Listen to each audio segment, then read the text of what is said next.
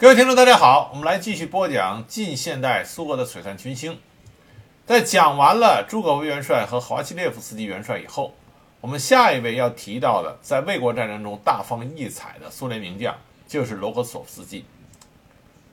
从军事素质和战功来说，其实罗科索夫斯基才是真正的苏联第一名将。他所参与的所有卫国战争中的重要战役，他基本上没有败绩。而且他和朱可夫一样，在卫国战争刚开始的时候，苏联红军处于绝对的劣势，情况极其危急。在这紧要关头，罗格索夫斯基是率领他的部队战斗在第一线，屡遇险情，但是屡次都死里逃生。他凭借着手中非常微弱的力量，一次又一次的成功的迟滞了德军的进攻。在卫国战争中后期，作为方面军司令员的罗格索夫斯基，能够冷静、全面的根据战场态势制定合理的作战计划，为苏联红军在卫国战争中后期能够取得一次一次的胜利，奠定了坚实的基础。而对罗格索夫斯基最大的肯定，就是来自于他对手的赞扬。据资料说。西方盟国曾经对德军的将领们进行过一次调查，让他们说出他们心中对于苏联红军最佩服的对手是谁。本来以为答案会一致的指向朱可夫，但出乎意料的是，德军将领一致认为最值得敬佩的对手就是罗赫索夫斯基。来自对手的赞扬，这是对罗赫索夫斯基最大的肯定。纵观罗赫索夫斯基。他的一生，唯一的污点就是来自于在战后，他成为苏联红军在波兰最高军事长官。那么在这个期间，为了维护苏联的国家利益，他对波兰反苏运动进行了相对残酷的镇压。啊，这是他人生中唯一的污点。但这个是出自于苏联国家利益的考虑。我们在讲他的过程中会提到。那么，另外一件事情就是，罗格索夫斯基是苏联将帅里边啊最帅的，个子很高。有兴趣的朋友可以大家搜一下，有一张照片是参加卫国战争的苏联名帅名将站在一起的一张合影。朱可夫站在中间，其他的将领呈两翼排开，其中最高的那个人就是罗格索夫斯基，你眼睛能看到，个子比别人高出了最少有小半头。官方记录，罗格索夫斯基身高一米八三，实际上他的身高应该是突破了一米九，而且罗格索夫斯啊，罗格索夫斯基长得非常帅，个子又高又帅，身高马大，标准的军人身板啊。所以关于他的其他的译文也有很多，我们在这里会一一给大家提到。那我们就来正式的开始讲罗格索夫斯基他的人生履历和军事生涯。罗格索夫斯基，有人说他是华啊波兰人，也有人说他是半个波兰人，但是他是出生在华沙。他出生的时候，波兰还是在俄罗斯的统治下。他的父亲是一个铁路检查员，他的母亲是一个教师。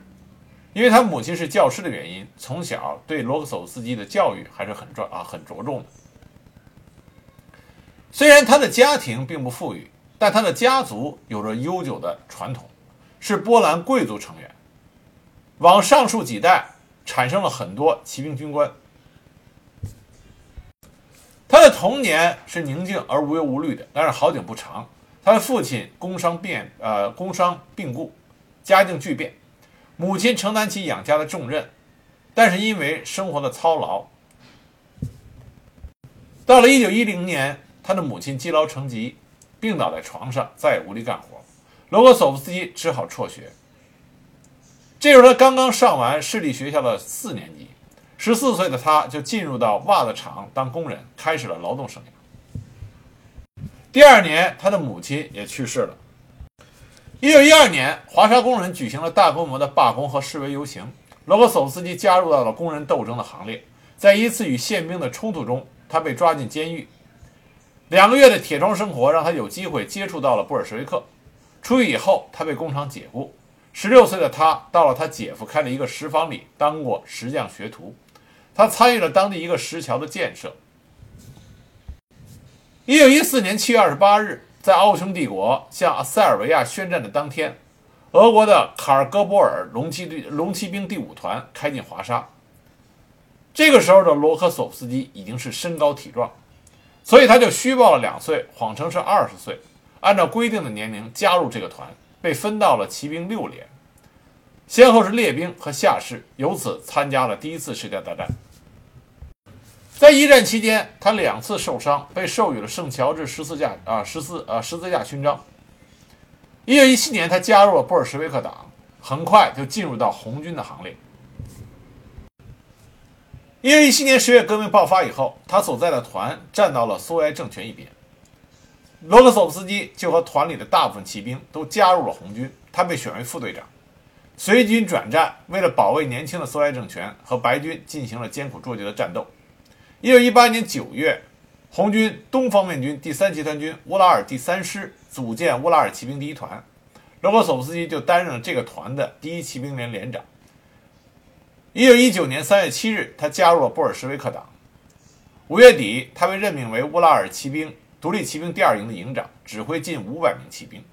一九一九年十一月，他获得了他在红军中的第一次勋章——红旗勋章。这次红旗勋章是因为他在率领他的骑兵在参与对高尔察克的乌拉尔战役中取得的呃所取得的战绩而授予他的勋章。当时他的请功报告里是这么写的：一九一九年十月四日，在瓦克林斯耶村附近的战斗中。罗格索夫斯基担任步兵第二六二团前卫，并直接指挥属下的步兵营，突破了数量上数量上占优势的敌人的配置地域。他率领三十人的马队冲击敌炮兵连，在粉碎了步兵掩护部队的顽强抵抗之后，以勇猛的冲击完整的缴获了步兵连的火炮。一九二零年一月底，罗格索夫斯基奉命率领着骑兵团啊，这时候他已经任了骑兵团的团长。驻扎到了俄蒙边界一带的伊尔库茨克。到了1921年，我们之前提到过的那位救沙俄的冒险家，也是反对红色苏维埃政权的恩琴男爵。他开始利用他的骑兵武装从蒙古境内出击，骚扰苏维埃共和国的边境。罗伯索夫斯基率领他的骑兵团，就参加了对温琴男爵骑兵部队的作战。一九二一年六月初，温琴的骑兵，啊，恩琴的骑兵向俄罗斯边境的重镇热尔图林卡亚发动进攻，将驻守在那里的苏联红军第二步兵营的主力切断，并且包围起来。罗格索夫斯基的骑兵第三十五营正处于这个镇子的右翼侧，作为预备队待命。他根据战场的形势当机立断，命令骑兵出击，自己冲入敌阵，击退了敌人，为第二营解了围。因此，罗格索夫斯基获得了他第二枚红旗勋章。那么在这次战斗中，他负伤了，子弹打穿了他的腿骨。他在医院住了两个月以后，回到营队。不久，骑兵营恢复团的建制，他继续留任团长。1921年12月，他被调任为库班骑兵第五师第三旅旅长。这个时候，内战结束了。1922年7月，骑兵第三旅被缩编为第二十七团，他随之降为团长。1922年底，库班骑兵师第五师对罗格索夫斯基的鉴定是这么写的。具有坚强的意志，精力充沛、果断、冷静而沉着，对部下和对自己一样要求严格，关心别人，受到部下们的爱戴和拥护，热爱军事，能轻松地承受军旅生活，具有杰出的智慧，热爱本职工作，比较注重战斗工作，对组织和行政工作重视不够。俄共党员，受过中学五年级的教育，未受过专业的军事教育，但热爱军事工作，并以自学方式进行自修。经历长期的实战，拥有在红军中以及在帝国主义战争中积累的战斗经验。由于在东方面军参加过反高尔察克和恩琴的作战，而授予两枚红旗勋章。从这个评语，我们就可以看出来，罗格索夫斯基对军事有着极大的天赋和爱好和兴趣，但是对政治方面他的重视不够，这也为他的人生道路打下了他独有的烙印。那么库班骑兵第五师的师首长认为罗克索斯呃罗克索夫斯基是很有前途的将才，就极极力的主张上敌，上敌给他进修的机会。另外呢，在蒙古的作战，罗克索夫斯基碰到了他的妻子茱莉亚，他妻子当时是一位中学老师，并且精通四国语言。两个人一见面就坠入爱河，那么很快就成了啊成了婚。一九二三年，罗克索夫斯基赢得迎来了他的第一个女儿。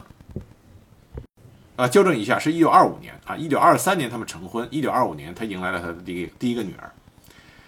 在一九二四年和一九二五年，经上级推荐，他就读于列宁格勒高级骑兵学校，而在这里，他的同班同学里就有朱可夫，两个人在这里相遇相识，两个人的友情伴随了他们一生。虽然有过争执，但是终终归来说，朱可夫和罗克索夫斯基有着非常深厚的友情。有人问过朱可夫，他最佩服的军人是谁？罗朱可夫说，他一生中只最佩服两个军人，一个是他的导师托阿切夫斯基，另外一个就是罗克索夫斯基。罗克索夫斯基在他的进修班结业以后，他被派往了外贝加尔，他历任骑兵第三旅旅长，不久又被派到蒙古人民共和国担任蒙古人民革命军骑兵第一师的教官。一九二八年九月，他归国以后，被任命为库班骑兵第啊独立第五旅旅长兼政治委员。在这期间，他在苏联早期的元帅布留赫尔元帅的率领下，在远东参加了一九二九年到一九三零年的俄国中东路啊中东路战争。这是发生在苏联远东红军和张学良的奉系部队之间的一场作战，以张学良的完败而告终。在这次作战中，因为罗格索夫斯基再次战功赫赫，他赢得了他第三枚红旗勋章。有意思的事情是在一九三零年啊，一九一九四呃三十年代初啊，一九三零年初，罗格索夫斯基的军事生涯再次与朱可夫交织在一起。这个时候，罗格索夫斯基是第七骑兵师的指挥官，而朱可夫是他的下属旅长，铁木辛格则是罗格索夫斯基的顶头上司。按照这个时候的轨迹来发展的话，罗格索夫斯基将超越朱可夫，成为在朱可夫之上的啊苏联重要的军事将领。而且这个时候，罗格索夫斯基的军事素养和理论也是进一步提高。他是最早意识到装甲突击潜能的人。在图阿切夫斯基的大纵深作战理论的倡导下，他是当时苏联红军中高级指挥官里第一批。重视并且支持建立强大的装甲力量的啊，这个军官之一。他在军事上的仕途正是光明一片。曾经因为训练工作的成绩突出，在一九三二年，他获得了苏联政府的最高奖赏——列宁勋章。一九三五年，红军采用军衔制的时候，他被授予了师级的军衔。一九三六年初，他被任命为隶属于列宁格勒军区的骑兵第五军军长。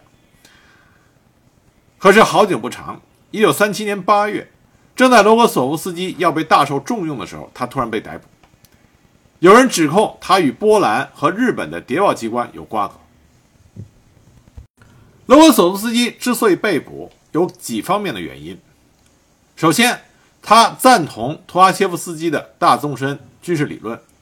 出于军事上的爱好和共同的兴趣，他和图阿切夫斯基的联系是比较密切的。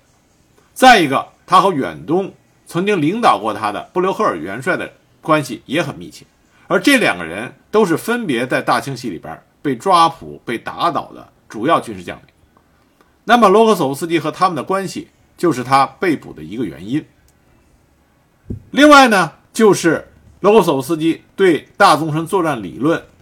的赞同，对骑兵战术。认为已经不适合于现代化战争的需要，这使得他和以骑兵战术为侧重的布琼尼还有弗洛西洛夫就产生了矛盾。还有一个原因就是他是波兰人。我们前面讲吉尔任斯基的时候提到过，在大清洗中，包括像内务。啊，内务部这种掌握实权的肃反机关，对于波兰人都进行了大规模的清洗。更何况在军队中，罗格索夫斯基这种有着明显的波兰人起源的高级军事军官啊，高级军事军官啊，军事军官，更是没有办法逃脱这场悲剧。既然决定要清洗罗格索夫斯基，他的罪证就被紧锣密鼓地罗织出来。那么他的具体罪证里边有一个重要的，就是指出他曾经与日本驻哈尔滨的军事使团团长，在一九三二年见过面，谈啊会谈过，这个是事实，罗格索夫斯基也没有异议。但是他解释，他之所以见面是为了解决中国囚犯问题，但是以此为起因，一系列在远东。与日本人作战期间暴露出来的苏联红军的一些问题，就被扣到了罗格索夫斯基身上。比如说，在恶劣的天气下准备不足，部队的马师的马匹的损失，以及士兵遭受寒冷、准备不足引起的冻伤，这些都被称之为罗格索夫斯基故意破坏红军的战斗。但是狱中的罗格索夫斯基完全不承认对这些对他的抵啊指控，因此他遭到了酷刑，手指打得骨折，肋骨破裂，甚至曾经遭受了用铁锤砸扁脚趾这样的残酷刑罚。但罗格索罗格索夫斯基从来没有认啊承认过自己的任何指控啊对他的任何指控。为了让罗格索夫斯基屈服，他曾经有两次。被带到了刑场上进行假枪毙，他身边的人都被直接枪毙致死，唯独他的头上是一颗空爆弹。就是这样的威胁也没有使罗格索夫斯基屈服，但是他的妻子和女儿被流放到了国内。后来他花了很大的，后来他被释放出来以后，花了很多的时间才找到他的妻子和女儿。这段狱中的经历对于罗克索夫斯基来说是。终生难忘的。后来他被释放以后，曾经跟他的女儿说，他一直佩戴着左轮手枪，因为如果再发生要逮捕他的话，他就会用这支左轮手枪进行反击，他不会允许那些内务部的人将他再次逮捕。赫鲁晓夫在他1956年著名的秘密讲话中谈到大清洗的问题之后，还特别提到了罗科索夫斯基。赫鲁晓夫就说。尽管遭受了酷刑，但是罗格索夫斯基这样的人，他们仍然能够生存下来。在卫国战争开始以后，这些真正的爱国者为着祖国的荣耀而英勇战斗，这恰恰是对罗格索夫斯基一个真实的写照。罗格索夫斯基在狱中没有牵连过任何人，也没有对生命失去过信心。后来在战后。据啊，这是一个译文啊，就是罗格索夫斯基在疗养的时候碰到斯大林，斯大林就问罗格索夫斯基在里边有没有被挨打，就指的是肃反期间，罗格索罗格索夫斯基就说挨打了，但他同时补充的说了一句，说我在那里知道了什么是真正的布尔什维克。如果没有苏芬战争，罗格索夫斯基很有可能就会死在狱里监狱里，但是苏芬战争苏军不顺利。于是斯大林决定放一些人出来，而这个时候，罗格索夫斯基的老上司铁木辛格元帅为他求了情。就这样，罗格索夫斯基从监狱里出来了，又穿上了军服。四零年，一九四零年，他参加了苏联向比萨拉比亚的进军，然后担任机械化第八军的军长，少将军衔。而斯大林呢，忘记了罗格索夫斯基在大清洗中被判了死刑。罗格索夫斯基是作为死刑犯上了战场，一直到斯大林死也没有撤销。也就是说，这位卫国战争的名将，在整个卫国战争期间，他实际上身上是背着死刑犯啊这个身份，从来都没有被撤销过。卫国战争打响的时候，罗格索夫斯基是第九机械化军的军长，这样人类历史上最大规模的现代化战争。也让罗格索夫斯基这位军事上的杰出人才大放异彩。罗格索夫斯基参加了苏联在卫国战争中苏联红军所有的重要战役，并且做出了杰出的贡献。那。么我这里就给大家一一来讲一讲。卫国战争开始的时候，罗格索夫斯基的第九机械化军下辖第三十五和第二十坦克师，另外还有第幺三幺机动化啊机械化师在他指挥下，他参与了苏联卫国战争早期啊最初的一次反击，叫做布雷波罗的战役，这是早期的一次规模并不大的坦克战。这次反击作战的提议者是朱可夫，而实施的计划是在卫国战争爆发之前，苏联红军就曾经制定过的一次向德国方向进行渗透的计划。参与的涉及五个计划军。当时西南战线的这些前线的指战员都不想执行这个进攻命令，都想保持防御状态。但是朱可夫的强力命令，使得这次反攻发起了。但是因为准备不足，这次行动在动员、协调、沟通、运输和执行方面都遇到了很多困难。虽然取得了一些初步成功，给德军造成了一些损失，但是很快，德军训练有素的装甲力量的大规模的突破分割，使得参与这场反击的大部分苏军都面临了灭顶之灾。而罗格索夫斯基在这次反击行动中，他仔细的考虑了当时的战场态势。他在发现情形不对的时候，果断的命令属下停止攻击。他是这么说的：“我们再次收到了反击的命令，但是敌人的数量超过了我们，以至于我负有个人责任，下令制止反攻，并准备好在防御中与敌人见面。这样就保全了他的部队。”为后来能够继续迟滞德啊德军的进攻提供了有利条件。在接下来的几天，罗格索夫斯基的部队向德军在卢斯克方向的部队施加了相当大的压力。在实战中，罗格索夫斯基发现近距离使用85毫米反坦克炮可以有效的迟滞德军装甲部队的前进，效果很好。他在回忆录里就指出来。越野地形充满了树木和沼泽，使德国人继续前进。而第二十坦克啊，第二十坦克师的炮兵团部署了新发布的八十五毫米火炮，覆盖道路，这样可以直接射击并击退前进的装甲车。但是这些有一定成效的军事行动，并没有改变当时恶劣的战局。而罗格索夫斯基的第九机械化军也损失惨重。到了七月七日。他的这个机械化军所拥有的坦克和装甲车，由原来的三百一十六辆已经减至六十四辆。一九四一年七月十日，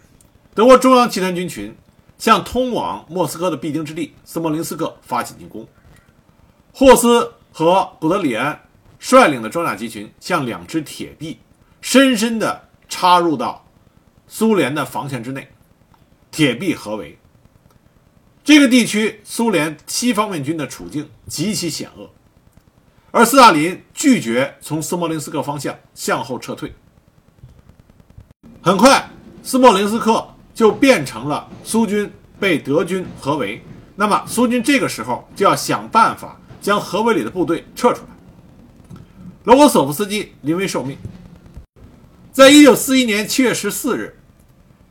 他奉命将他的第九军交给副手指挥，自己飞往莫斯科，受受命去组建新的集团军群。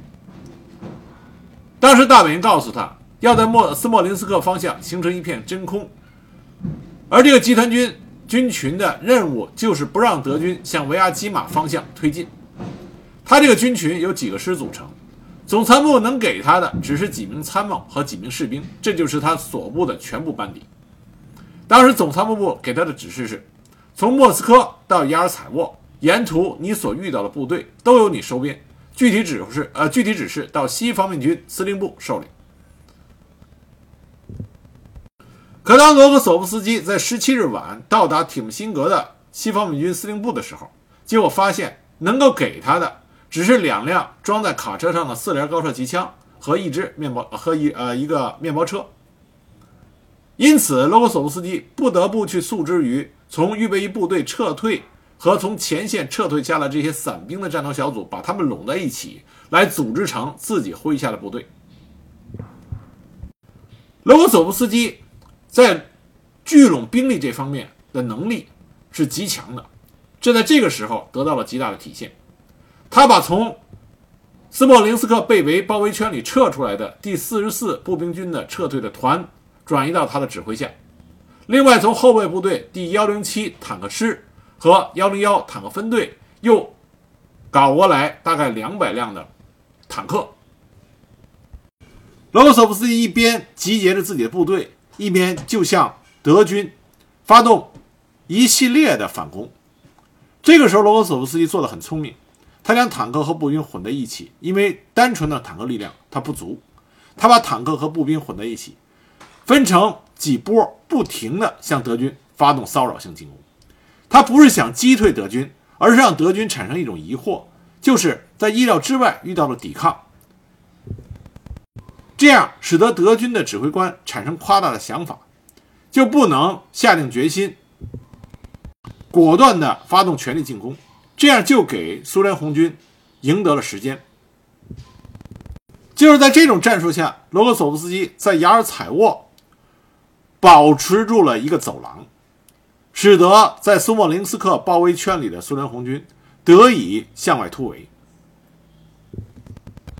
当时铁木辛格给最高统帅部的呃统帅部的报告里就这么写的：罗格索夫斯基今天从两翼和后方进行迂回。但遭到德军的反冲击，被迫撤至沃皮河东岸，右翼在雅尔采沃附近阻击德军桥头堡步兵第三十八师。在一九四一年七月二十四日，铁木辛格报告说，在雅尔采沃地域，双方血战三天，伤亡惨重。但是在七月二十七日，铁木辛格的报告里写着，雅尔采沃仍然被罗格索夫斯基坚守着。正是因为罗格索夫斯基在雅尔采沃走廊的坚守，使得被围的第十六和第二十集团军得以突围。而第六师团军集团军在突围之后，就并入到罗格索夫斯基的部队。而罗格索夫斯基在雅尔采沃的坚持，以及对德军防线的不停不间断的进攻，也使得德军对于包围圈内的被围苏联红军的进攻的攻势也被削弱了。但是德军做出了相应的调整，尽管罗格索夫斯基。直至了霍斯的第三装甲集团，但是古德里安的第二装甲集团仍然在他的左翼第聂伯河以南前进，日益形成了重大的威胁。到了七月二十五日，古德里安将他的大量的装甲部队从防御任务中解放出来，同时动员了第十七装甲师共同努力。罗霍索斯索夫斯基的部队抵挡不住，同时霍斯的第二十步兵师。也开始对罗格索夫斯基发动了进攻，在几个方向的共同进攻下，罗格索夫斯基最后力不能支。德军在七月二十七日占领了第聂伯河上的桥头堡，这样才把斯莫林斯克的包围圈彻底封了起来。但罗格索夫斯基在铁木辛格的命令下，继续对这个桥头堡发起了反击。尽管曾经在二十九日重新夺回了桥头堡，并保留了关键的几天，但是口袋内的苏联红军已经无力再进行大规模的突围。到了八月四日，前线基本稳定下来，口袋内的被围的苏联红军基本上停止了抵抗，或者已经不复存在。罗格索夫斯基在斯莫林斯克战役中的作战表现，是苏联红军中可圈可点的少数几个。值得称赞的战力。正因为如此，罗格索夫斯基被晋升为中将军衔。德军在取得了斯莫林斯克会战胜利之后，并没有继续向莫斯科进攻，他们的目标转向南，进行了基辅战役。因此，罗格索夫斯基他所率领的第十六集团军就得到了一定的喘息的时间。在基辅战役之后，德军又把方向转向了莫斯科。准备在入冬之前攻下莫斯科，就发动了台风作战啊作战计划。他首先向布良斯克方面军防御地带和维亚基马一线发动进攻。这个时候，罗格索夫斯基的第十六集团军正和伊尔沙科夫的第二十集团军防御，并不是德军的主攻方向，所以相对平静。一九四一年十月五日，罗格索夫斯基接到西方面军司令部的命令，命令他立即将其防御地带连同部队转交给第二十集团军司令员伊尔沙啊伊尔沙科夫，然后他本人带领司令部以及必要之通信工具，以强行军的速度，最迟不要晚于早晨六点十分到达维亚基马。罗格索夫斯基立即执行了命令，当夜就动身，沿着明斯克干线向维亚基马进发。一路上都看到的是撤退的景象。一九四一年十月六日拂晓，他到达了维亚基马，结果城里没有任何部队。在他的调动命令里给他列出来的，他下辖的这些部队一个他都联系不上，和方面军司令部的联系也中断了。罗格索夫斯基当时派出侦察兵，了解到形势的严重性，他对司令部的人员说：“必须赶快离开这里，没人守卫维亚基马，赶紧走。”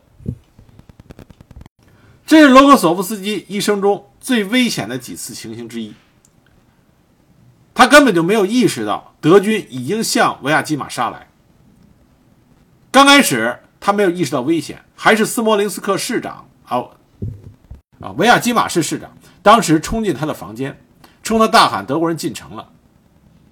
而且告诉他已经亲眼看到德国坦克就在远处出现在了大街的边缘上。罗索夫斯基这才下令立刻离开市区。那么在撤离的途中，他的汽车在大街上还迎面遇上了一队坦克，幸好他的司机反应快，将汽车拐到了旁边的一条小路，这样罗格索夫斯基和他的司令部人员才成为死里逃生的幸存者。如果德军坦克当时打出一发炮弹击中这辆汽车，那么苏联红军就丧失了一位杰出的统帅，而德国陆军。就少了一位强劲的对手。罗格索夫斯基乘坐他的汽车一路狂奔。一九四一年十月八日，在距离莫扎伊斯克四十公里处，他终于用无线电与方面军司令部取得了联系，并且按照指示抵达了莫扎伊斯克，然后乘派来的飞机飞抵西方面军司令部。一九四一年十月十三日，新任西方面军司令员朱可夫大将。命令罗克罗克索夫斯基率领步兵第十八师前出到沃格克拉姆斯克地域，收编该地的全部部队和新到达该地的部队，在北起莫斯科海、南到鲁扎河的地带组织防御，制止敌人从这个地带突破。所以说，罗克索斯罗克索夫斯基又一次就干起了只带着自己的司令部重组部队的这个老营生。他在。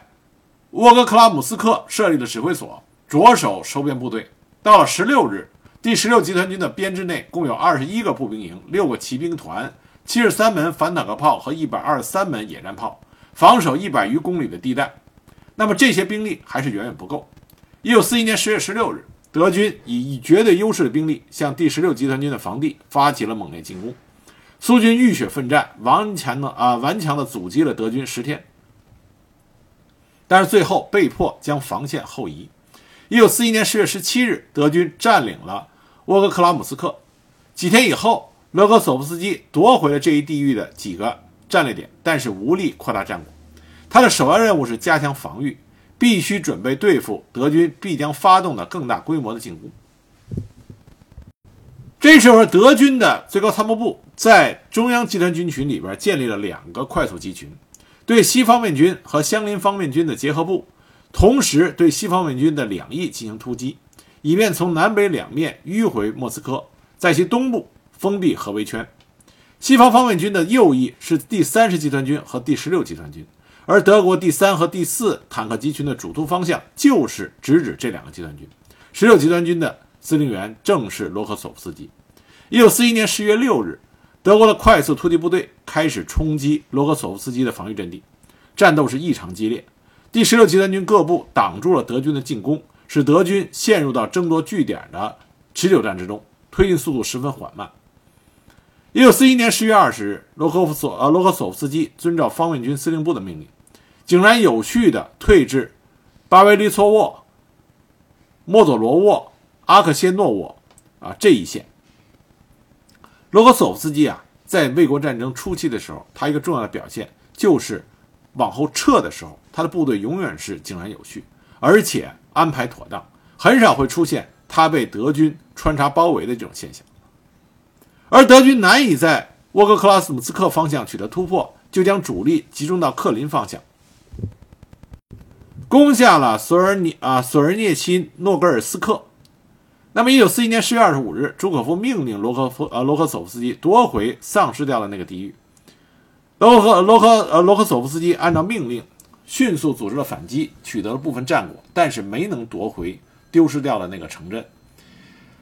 那么，十六集团军的防线就和整个的莫斯科防线一样，步步后移。到了十一月底。极度疲惫和损失极大的第十六集团军已经被迫退却到离莫斯科仅二十五到三十五公里处，但是苏军终究还是挡住了德军的进攻。遭受到巨大消耗的德军已经是强弩之末，无力推进。十二月初，苏联的最高统帅部将秘密组建的三个新的预备队集团军投入战场，其中两个集团军在西方方面军的右翼参加了第十六集团军北翼的战斗。如果有兴趣的朋友，可以看一下莫斯科保卫战。莫斯科保卫战里边最振奋人心的一幕，就是莫斯科战役出现拐点，发动反击的时候，苏联红旗合唱团将著名的卫国战争中的歌曲《神圣的战争》通过电话传到了前线的各个部门。其中，作为影片中集团军司令部的代表，就是罗克索夫斯基。当他用电话收听到《神圣的战争》这个慷慨激昂的苏联军歌的时候，对前线的部队发起了反击的号角。一九四一年十二月五日，苏军开始反攻。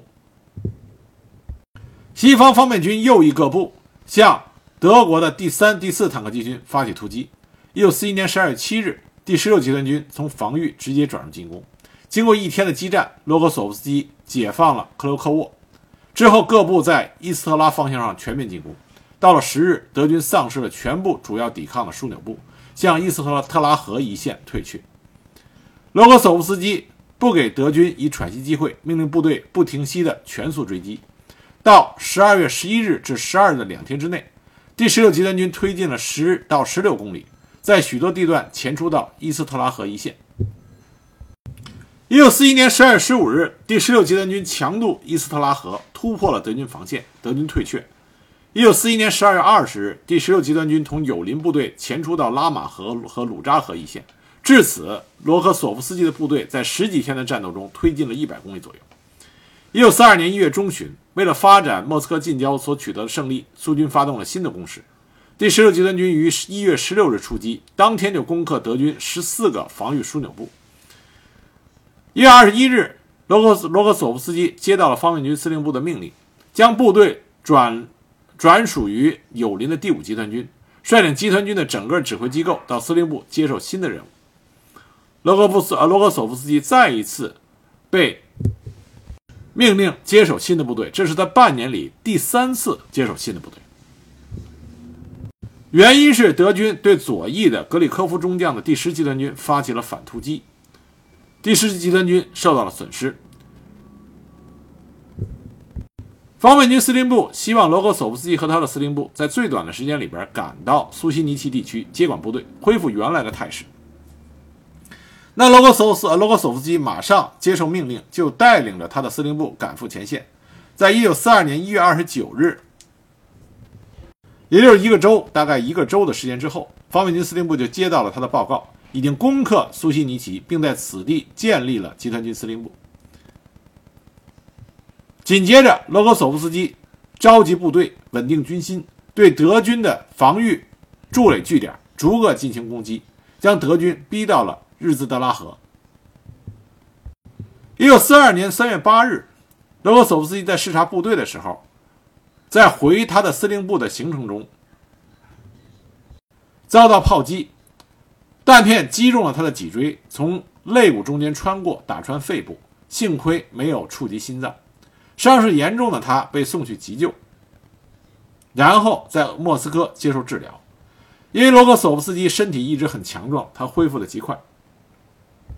一九四二年五月底，他就跑出了医院，回到了第十六集团军。这个时候，莫斯科会战已经结束，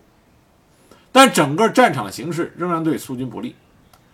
在莫斯科战役的过程中，罗格索夫斯基曾经跟朱可夫爆发过一次争吵。这是在一九四一年十月十八日，德军对莫斯科进行最后一搏。这个时候，德军第四装甲集团给罗格索夫斯基的第十六集团军极大的压力，所以他就向朱可夫询问是否能将第十六集团军撤至到更有利的位置。朱可夫断然拒绝。罗格索夫斯基不服，所以他绕过了朱可夫，直接向沙波什尼科夫元帅讲话，啊，报告。那么沙波什尼科夫支持了罗格索夫斯基，命令他立即下令撤离。但是朱可夫得到消息以后，当即做出了反应，撤销了沙波什尼科夫的命令，命令罗格索夫斯基必须坚守在原地。但是罗格索夫斯基他的的确确面对的压力太大，所以罗格索夫斯基战场做出了果断决定，没有和德军的第三和第四装甲集团进行硬拼，而是进行了机动防御。而第三和第四装甲集团得以在莫斯科以北取得重要的战略地位，但这也是德军的装甲力量取得的最好成绩。在之后，他们就被驱逐出他们占领的这个战略位置。而罗格索夫斯基的十六集团军因为他的指挥实力得到了保存，为后边的反攻提供了基础。一九四二年七月初，苏军最高统帅部任命罗格索夫斯基为布良斯克方面军司令员。这个时候，布良斯克方面军正处于十分艰难的境地。德军在一九四二年六月二十八日开始的进攻中，突破了布良斯克方面军和西南方面军的防御，向纵深推进了一百五十公里到一百七十公里，强渡顿河，冲入了沃罗涅日。一九四二年七月，最高统帅部将布良斯克方面军一分为二，一部分部队归入乌罗涅日方面军，一部分由罗科夫索夫斯基接接管。接管部队之后，罗格索夫斯基首先阻止了德军由顿河西岸向北推进，使战局稳定下来。这样，布良斯克方面军的防御地带就相对的沉寂，因为德军将进攻重点转向了高加索、外高加索和斯大林格勒。在斯大林格勒准备进入反攻阶段的时候，在斯大林格勒地区，苏军最高统帅部新组编了顿河方面军和西南方面军。一九四二年十月初，罗格索夫斯基转任顿河方面军司令员，下辖第六十五、第二十四和第六十六集团军，战线宽达四百公里。十月中旬，顿河方面军转入进攻，意图歼灭斯大林格勒以北的德军，与坚守在城内的崔可夫各师会合。但这次进攻没有能够突破德军防线。一九四二年十月十三日，苏军最高统帅部批准了代号。天王星的大反攻计划，以瓦图钦率领的西南方面军、罗科索夫斯基率领的顿河方面军、伊拉门科、伊拉明科率领的斯大林格勒方面军，从三个方向上对斯大林格勒的德军集团两翼突破，并且合围。经过几天的激战，于十一月二十三日在卡拉奇以东的苏维埃村会师，这样就将。保罗斯率领的德军第六集团军的全部和坦克第四集团军的一部分，共二十二个师、三十三万余人，合围在了斯大林格勒城下。紧接着，围歼保罗斯第六集团军的指环作战计划是由罗格罗赫索夫斯基统一指挥实施的。斯大林格勒方面军编制撤销，所辖第五十七、第六十四和第六十二方面军转隶属于罗克索夫斯基的顿河方面军。在指环作战中，有一件很有意思的事情，就是在发起指环作战的之前，在进入到1943年1月的时候，罗格索夫斯基曾经自己主张给被围的德军发了一封劝降书。卢克索夫斯基认为，在这种恶劣的情况下，他有责任作为一个军人，向被围的对手给他们指出一条出出路。在这个最后通牒里，他是这么写的：在你们毫无出路的情况下，为了避免无谓的流血，我们建议你们接受以下的投降条件：以您和您的司令部为首的全部被围德军部队停止抵抗，如果拒绝投降，将予以消灭。署名：红军最高统帅部大本营代表沃罗诺夫炮兵上将，顿河方面军司令员罗科索夫斯基中将。但很可惜，保卢斯拒绝了这个通牒。一九四三年一月十日。第六十五集团军率先发起进攻，揭开了指环战役的序幕。炮火准备持续了五十五分钟，紧接着，苏军的突击部队全速前进，迅速地冲垮了德军防线。进攻第一天，第六十五集团军就直接插入德军的防御纵深一点五公里至四点五公里。经过三个昼夜的血战，苏军消灭了德军防御西面突出部的守军。一月十二日结束的时候，第六十五集团军和第二十一集团军已经前出至罗索夫斯卡河的西岸。一九四三年一月十五日，苏军突破了德军中层防御的外外沿。这一天。顿河方面军司令员罗科索夫斯基晋升为上将。一九四三年一月二十二日，顿河方面军全线出击。一九四三年一月二十六日，第二十一集团军的部队冲入斯大林格勒城内，与坚守数周的苏军守卫部队会师。一九四三年一月三十一日，走投无路的保卢斯以及他的司令部向罗科索夫斯基投降。一九四三年二月二日，罗科索夫斯基向最高统帅部报告。顿河方面军已于一九四三年二月二日十六时完成了您的命令，全部粉碎并歼灭了敌斯大林格勒集团、斯大林格勒市及斯大林格勒地域的战斗行动已经停止。历时一百六十天的斯大林格勒会战就在罗格索夫斯基的手上画上了完满的句号。这次战役，德军损失了一百五十万人，是苏德战场的转折点。苏军开始由战略防御转入战略进攻。但是罗科索夫斯基还没来得及庆祝他的胜利，在一九四三年二月二日当晚，斯大林就召他立刻飞往莫斯科接受新的任务。一九四三年二月十五日，斯大林命令罗科索夫斯基以顿河方面军的指挥机构组编苏联中央方面军，罗科索夫斯基任方面军司令员。他的中央方面军在布良斯克方面军和沃罗涅日方面军之间展开，对德军的奥勒尔集团的。侧翼和后方进行攻击。中央方面军编内有第二十一、第六十五和第七十集团军、坦克第二集团军以及空军第十六集团军。但是因为组织进攻的时间太短，罗格索夫斯基按期于二月二十五日发起进攻。刚开始进展十分顺利，第六十五集团军和坦克第二集团军突破了德国第二集团军的防线。到了三月六日，推进了三十到六十公里。德军为了避免奥廖尔集团遭到纵深包围，就从勒热夫。和维亚基马增调了数个步兵师和坦克师，摆在了罗格索夫斯基的中央方面军的正面。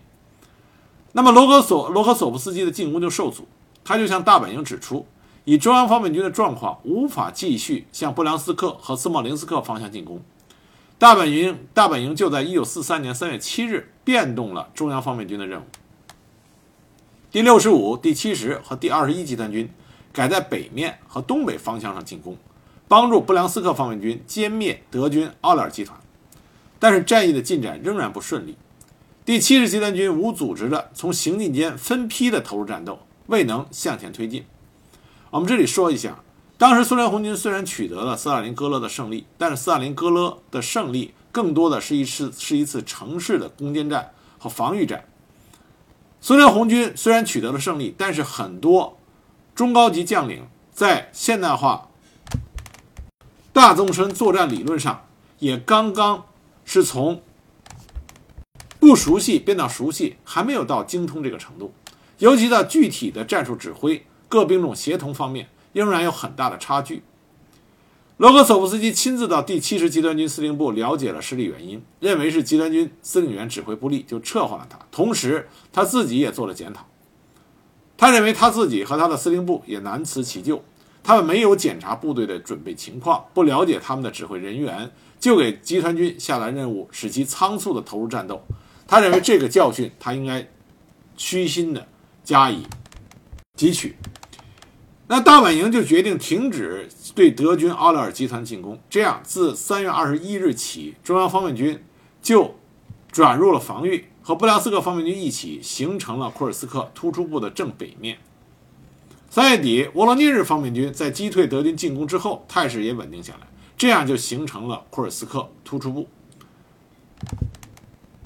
我们在之前讲朱可夫和华西列夫斯基的时候，都反复讲到了库尔斯克战役发动前的情形。这里我们要再一步强调的是，苏联红军的这些高级指挥员在库尔斯克战役发起之前做出了准确的判断，不仅仅是朱可夫，罗格索夫斯基在一九四三年四月十日给总参谋部的报告中也明确指出。一九四三年的春夏时期，敌人进攻只能是库尔斯克和沃勒涅日方向，而沃勒涅日方向的瓦图京也递交了内容相似的报告。在这种情况下，一九四三年四月十二日，最高统帅部大本营下令各方面军在所有特别重要的方向上，尤其是库尔斯克突出部，要建立起巩固的纵深梯次配置防御，以强大防御迎敌，然后再转入反攻，进行彻底的歼敌。我们这里再强调一次，这才是库尔斯克战役德军遭到重大损失的一个重要原因，就是苏联红军做好了充分的防御准备，而德军的迟缓进攻也给德呃也给苏联红军。充裕的时间来做好这个准备。一九四三年四月二十八日，罗科索夫斯基晋升为大将军衔，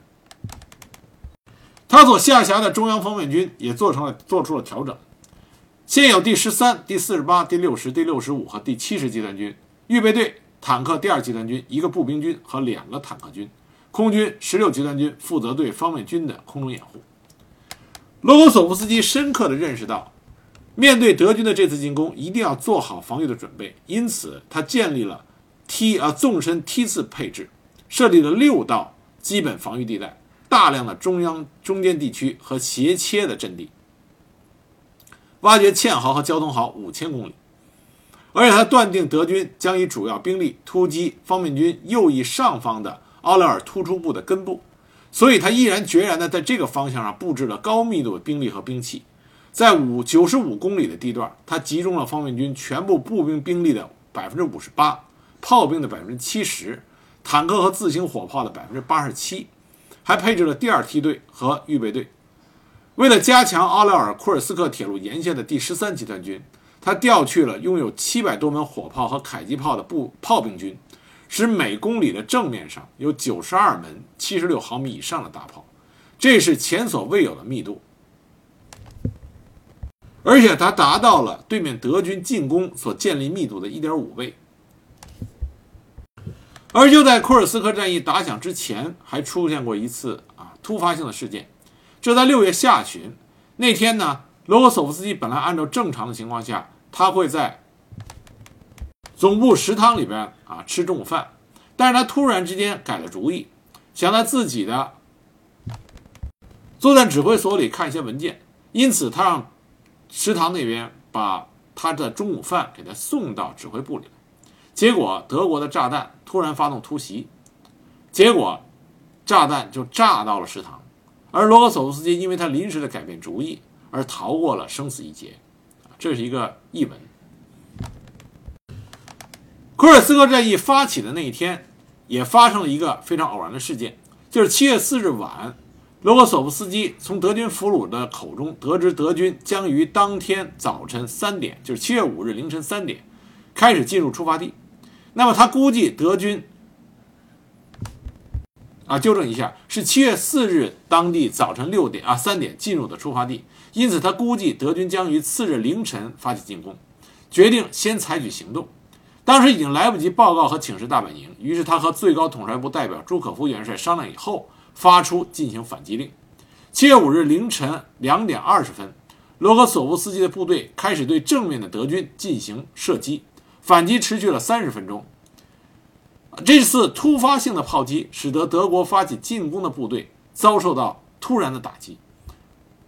给德军进攻部队造成了一定的损失。五点三十分，德军发起进攻，主突破方向就是奥利霍瓦特卡地域。普霍夫的第十三集团军的第十五师和第八十一师与德军激战一天，击退德军四次进攻，然后被迫后撤。这一天，德军以巨大的代价向德呃向苏联红军的防御纵深推进了六到八公里。罗格索夫斯基以坦克第二集团军和坦克第十九军对突入之敌进行了反击，以恢复原来的态势。但是因为坦克部队遭到敌机的轰炸，并且受到德国新式虎式坦克的阻击，损失很大，反击没有达到效果。第二天，德军又在奥雷霍瓦特卡方向上推进了两公里，同时进攻的风头稍向右转，指向波内里火车站的地域。罗格索夫斯基将现有的兵力做了大胆而坚决的机动，他毫不犹豫地将受到威胁较小地段的部队调到了受到压力比较大的地域。德军在各个进攻地段均没有得取得重大的突破，于是投入全部的预备队。经过四天激战，德军仅前进了十公里。一九四三年七月十二日，德国坦克第四军和苏联近卫坦克第五集团军在库尔斯克突出部南正面的普啊普赫罗夫卡进行了一场对攻战。我们之前讲到过，这是世界战争史上最大的一次坦克战。最终双方面打了个不分胜负，但是都损失巨大。而德军自此以后无力再进攻，苏军转入反攻，而十分疲惫的中央方面军。未经休息就参加了对德军奥列尔集团的总攻。从1943年7月15日开始，经过三天的战斗，战线恢复了1943年7月5日之前的态势。紧接着，罗科索夫斯基不断的扩大战果。德军的抵抗虽然顽强，但是德军还是被苏联红军逐出了奥莱尔。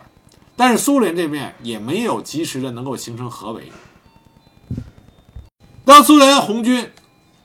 进入到反攻阶段以后，斯大林命令莫斯科放一百二十四门礼炮鸣响十二下，向杰出的部队和他们的指挥员致敬。罗科索夫斯基率领他的部队继续向西推进。一九四三年八月三十日，进入到北乌克兰境内，相继解放了雷里斯克、克罗列维茨、普季夫利、沃罗涅日等地。一九四三年九月七日，中央方面军各集团军前出至杰斯纳河。十天之后，罗格索夫斯基强渡杰斯纳河，突破了德军西岸防御，直指基辅。一九四三年九月十八日，大本营命令罗格索夫斯基将主攻方向转向切尔尼戈夫，战事进展顺利。一九四三年十月二日，中央方面军改称为白俄罗斯方面军。到十月底，罗格索夫斯基大将的白俄罗斯方面军已经肃清了白俄罗斯大片领土上的德军，解放了战略要地格梅利。一九四三年十月二十六日，莫斯科再次鸣放礼炮，向罗格索夫斯基和他的部队致敬。进入到一九四四年之后，罗格索夫斯基的部队继续推进。二月中旬，白俄罗斯方面军改称为白俄罗斯第一方面军。进入到四月份，白俄罗斯因为这个地方地道路开始泥泞，部队不能进行调动，战斗暂停。白俄罗斯第一方面军转入防御。卫国战争打到这个阶段，罗格索夫斯基。他的防御已经是炉火纯青，经过一次一次的洗礼，一次一次的锤炼，他的战争天赋经过战场实践，已经得到了淋漓尽致的提高和发展。那么下面面他就会进入他军事生涯中最辉煌的一笔，这就是啊巴格拉季昂行动。我们在下一集会继续给大家讲。罗格索夫斯基在巴格拉季昂行动中是如何大放异彩，以及颇有争议的关于他对华沙起义的处理和他战后的一些事宜，我们在下一集里会给大家继续播讲。